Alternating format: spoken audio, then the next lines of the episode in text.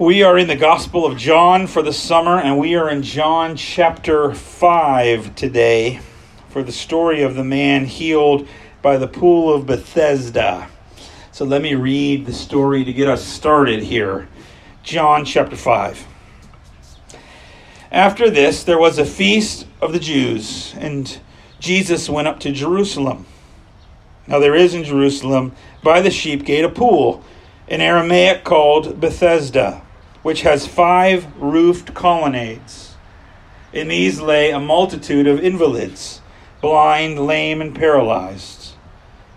One man there, who had been an invalid for 38 years, when Jesus saw him lying there and knew that he had already been there a long time, he said to him, Do you want to be healed?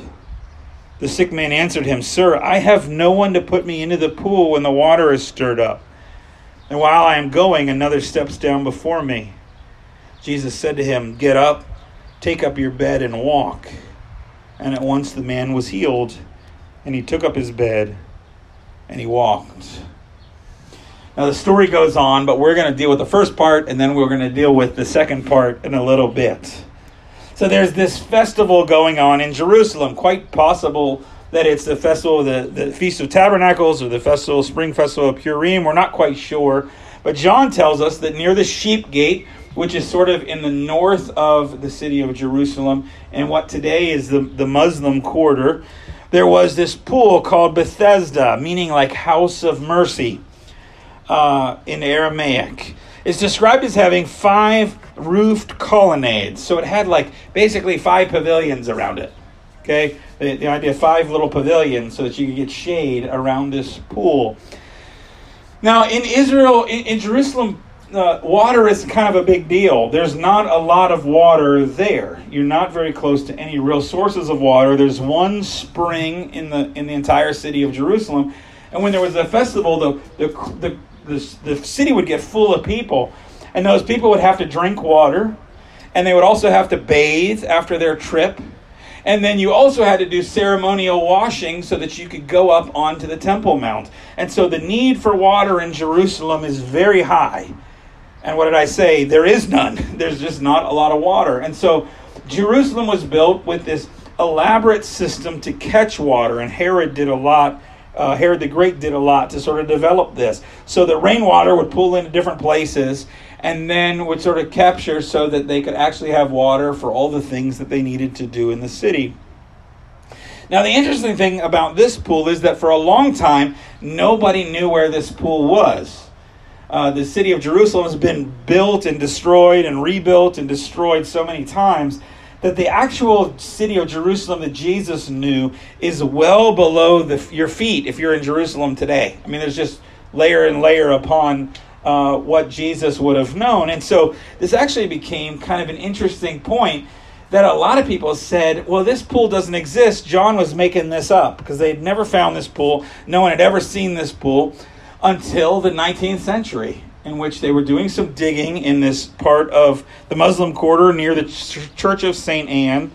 And they found this pool. Now, on the back of your bulletin, I've given you a couple pictures just so you can kind of see a couple pictures that I took of uh, the ruins of what they found to this pool. And interestingly enough, they found this pool to really actually have uh, five pavilions. It had like five porticos, five uh, roofed colonnades.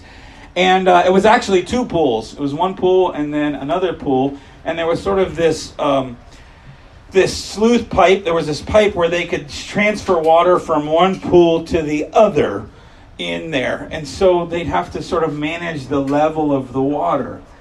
And uh, they found also in the archaeological digs several churches as well as several temples to gods of the Greco Roman world based on healing.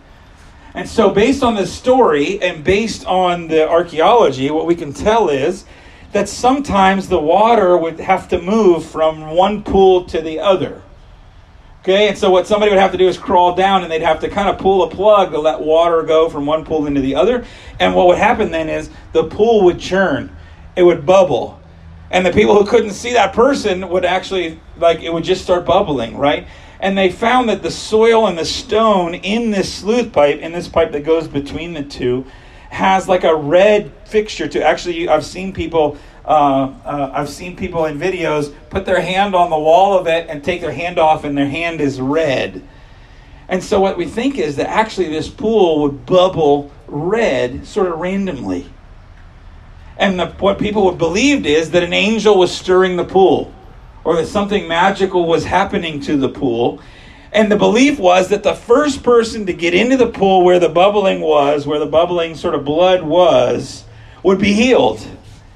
And so around under these shade of these porticos would be all these people who needed healing. Okay, there would be all these people that needed healing for various illnesses.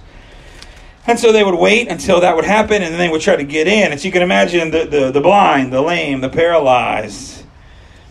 And when the water would bubble red, they would rush in. And there's a man sitting there who has been uh, who has been paralyzed for 38 years. Now, when he heals, he gets up and immediately walks, right? And um, and so he's he's probably older than 38, right? He, he knows how to walk. He just hasn't been able to do it for a long time because he, he he gets up and walks right away. So this is somebody who used to be able to walk, must have had some kind of accident, and is paralyzed, and now can't walk. And for 38 years, uh, he hasn't been able to walk. I wonder how many of those he spent just sitting by this pool. Now, whenever you hear a specific detail, particularly in the Gospel of John, you should pay attention to it. 38 is like, John could have just said a long time, right? He's been there a long time. You know, almost 40 years, he could have said, but he said 38. Well, why 38? Well, in the Old Testament, Israel spent 40 years in the desert. Okay, so 40 years is often associated with this sort of desert uh, experience, separation from God. But if you remember the story, Israel first goes to the promised land. They send spies in to check out the land. And then uh, they say, oh, we can't take it. We better go back to Egypt. And then God punishes them by saying, oh, you're going to have to spend 40 years in the desert. So the reality is they, they spent two years getting there. And then they spent 38 years wandering around in the desert as a punishment from God. And so this number 38 is sort of representative of Israel being separated from God because they don't believe in what God can do. So Jesus asks this man a simple question Hey, do you want to be healed? Now, I just want everybody to really clearly understand this. It's kind of a stupid question. Okay? He's been paralyzed for 38 years. Yeah, he wants to be healed. What does he do every day? He sits by the pool of Bethesda waiting for the water to churn so that why? He can be healed. It's kind of a dumb question. Of course he wants to be healed. And yet I wonder if in the way this man talks, he's sort of given up. Right? What's the problem? The problem is if you've got to be the first one to get into the water and get to where it's bubbling, but your legs don't work, and there's nobody to help you, then everybody else is going to pass you. And so for I don't know, maybe maybe for 35 years, maybe all 38 years, this man has sat by this pool and yet never ever ever makes it in because there's nobody to help him and he can't just run up there. His legs don't work. Of course. Of course I want to be healed. But I wonder if this that at this point he's just sitting by the pool. Like he's given up hope. He's given up that, that he's ever going to be healed. Perhaps when Jesus says this, he's hoping that maybe he has a little bit of hope that maybe Jesus will help him get in the pool. Like, hey, Jesus, there's nobody to help me get in the pool. Would you help me get in the pool? Are you willing to help me? There's nobody to help me. But Jesus is kind of thinking, you don't need this pool. Jesus can just make the man well. And imagine the craziness of this scene, right? Here we have a bunch of people who are in need of, of healing and who every day fight to get into the pool to find healing. And yet here's a guy that doesn't even get in the pool that suddenly gets up, picks up his mat, and starts walking around. Can you imagine the craziness, the chaos? All these other people, like, what just happened? He didn't even get in the pool. How did he get healed? Can you imagine the hustle, the bustle, the excitement, the questions? And as the crowd gathers around him, Jesus slips away. Now, we've gotten through the miracle. Let's look at the rest of the text to see the reaction to the miracle. Now, that day was the Sabbath. Important detail here. So the Jews said to the man who had who had been healed, "It is the Sabbath. It is not lawful for you to take up your bed." But he answered them, "The man who healed me, that man said to me, "Take up your bed and walk." They asked him, "Who is this man who said to you, "Take up your bed and walk?" Now the man who had been healed did not know who it was, for Jesus had withdrawn as there was a crowd in the place. Afterward, Jesus found him in the temple and said, See, you are well. Sin no more, that nothing worse may happen to you. The man went away and told the Jews that it was Jesus who had healed him. This was why the Jews were persecuting Jesus, because he was doing things on the Sabbath. And Jesus answered him, My Father is working until now, and I am working. This is the word of the Lord. Thanks be to God. So, John uses this phrase, uh, the Jews. And, uh, and some people have tried to look at this and say that this is sort of racist by John. The, the challenge with that is, of course, John is a Jew. okay, he's a Jew, and uh, Jesus is a Jew, so he can't just mean all Jews. This is sort of his shorthand for the religious leaders the Pharisees, the Sadducees, the priests, the scribes um, he just sort of calls them the Jews, the Judaizers. And, and, and he portrays them as being so narrow minded that what are they upset about? Here's a man who's gotten healed 38 years. He's been at the pool. Probably they've seen him at the pool. Like, probably they've walked by, they know this man. And suddenly he's walking around carrying his mat. And what are they mad? They're mad that he's carrying his mat. He's not allowed to work on the Sabbath. Actually, the Bible itself didn't define exactly what it meant by work. And so there were lots of other rules that priests and rabbis had, had written to say, well, what does constitute work? Is this work? Is that work?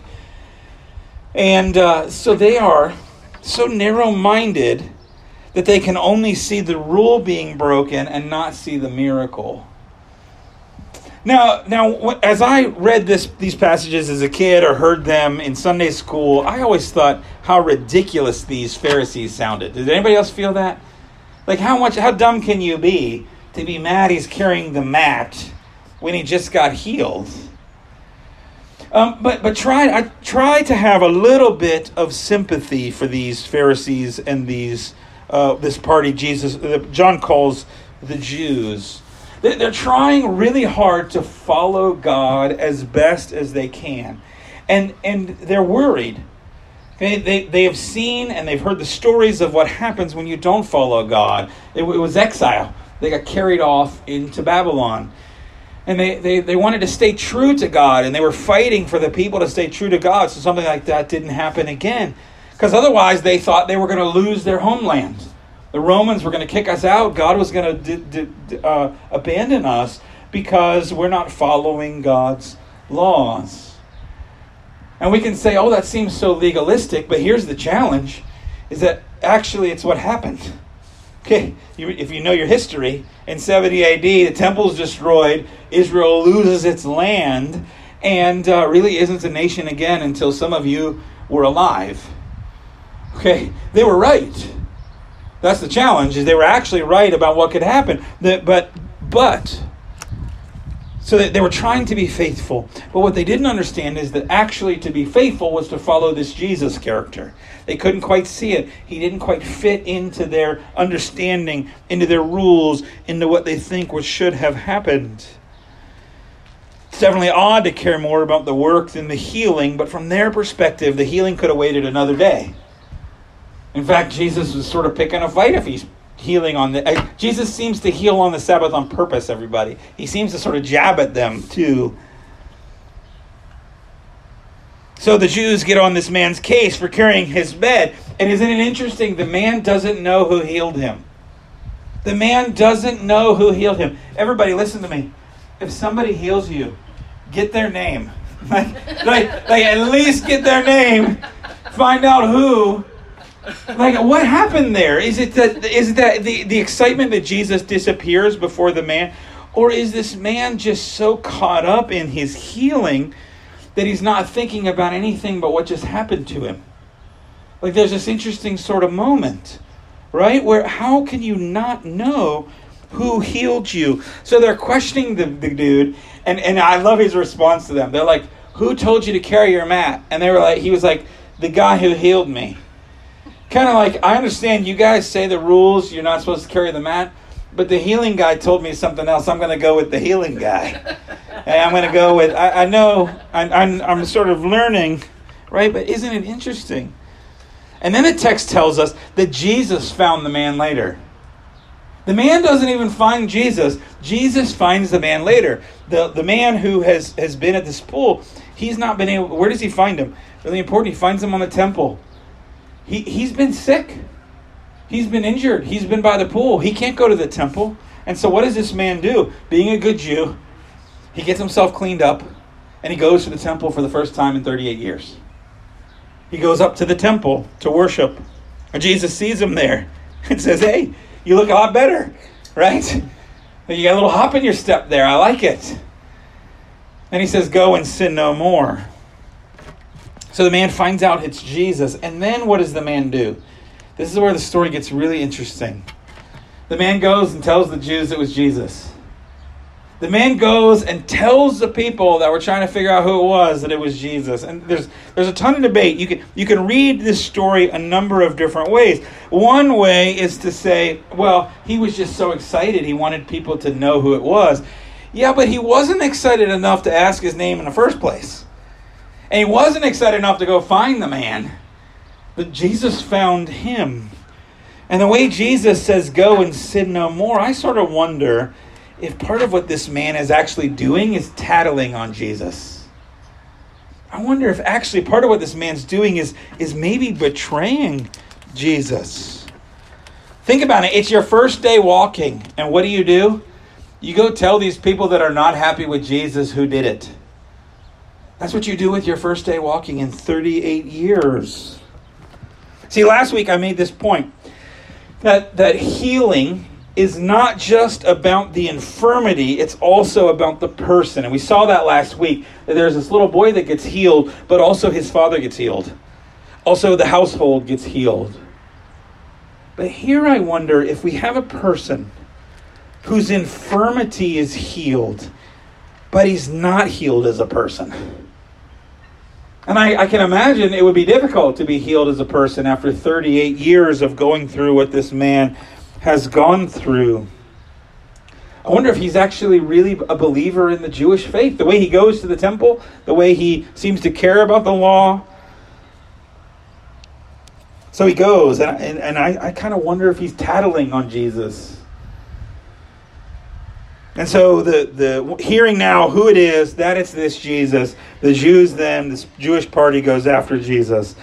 And, uh, and, and start attacking him. They start persecuting him because he's doing all this. How can you be, if you're really from God, then do your work on Sunday. Sabbath was Saturday. Okay? Do you work the day before do you work the day after? Why do you have to break God's laws to try to represent God? You shouldn't have to do those two things. Well, but what does Jesus say? I love his response. My father is working until now, and so I'm working. My father's working, I'm working. Right? God didn't take today off. Okay, look at this. He's given us some sunshine. Right? God's still working. God doesn't take Sabbath. God's always working, so I'm working. And then they really get mad at Jesus. Why? Because he's claiming God is his father. Like now, see, see, do you see Jesus sort of poking? He's poking the bear. Yeah, he's not avoiding this conflict, he's building this conflict. In fact, listen to what he says. Listen to what it says in verse 18. This is why the Jews were seeking all the more to kill him. Because not only was he breaking the Sabbath, but he was even calling God his own Father, making himself equal with God. Okay? So here's the, here's the challenge for these people is that Jesus is the maker of the Sabbath. He's the maker of the Sabbath. He can do what he wants on the Sabbath. And to, to, for him to claim that, for him to do that, is in their minds blasphemy. And not just blasphemy, it's a threat to all of Israel. This is a person who can lead us all astray, lead us all into exile. And so they start deciding that they've got to kill him. And here's the other interesting thing. Maybe it's a little disappointing for you to think of maybe this guy sort of tattled on Jesus, but but you know what I find really amazing is that here's this man who doesn't seem to be real true to Jesus, doesn't seem to really care that it's Jesus at first, and seems to go tell the Jews about him, and yet Jesus heals him anyway. There's an amazing grace to this. That Jesus brings healing to somebody that may not respond as well as he should have because we all don't respond as well as we should have to the healing of Jesus. I mean, there's all kinds of ways in which which Jesus could look at us and say, "Hey, do you want healed?" And there's parts of our lives that we're like, "Uh, not really." like, you know, that part of my heart, just don't even go there, Jesus. That that anger, that's mine. I get to keep that. That hurt, that wound, that that's my identity. You don't get to have that. Don't heal that we all have those places where we're not sure we want Jesus to heal us and that we're going to push back on what Jesus has to do for us. But, but Jesus has the right to heal those places anyway. And that's what's going on in John. The question in John is right through all this passage in John is how are you going to deal with Jesus? Nicodemus is unsure. The Samaritan woman believes. This Roman, this, this uh, official with his son sick believes. This man who was lame for 38 years is not sure. The Jewish party, well, they're real mad about it. And the question is, what are you going to do with it? What are you going to do with the Jesus who can do all of this? The Lord of the Sabbath. What are you going to do when he comes and heals you? What are you going to do when you need healing? It's too bad that this man who received the healing couldn't see all that. And I'm just hoping, I pray that he did later maybe the next day Jesus got to sit down and talk to him. I, I pray that some of these some of these uh, Pharisees and religious leaders got to also. We know that some of them uh, did, and it's my hope that you can, in some way, grasp the saving and loving miracle of Jesus in your life.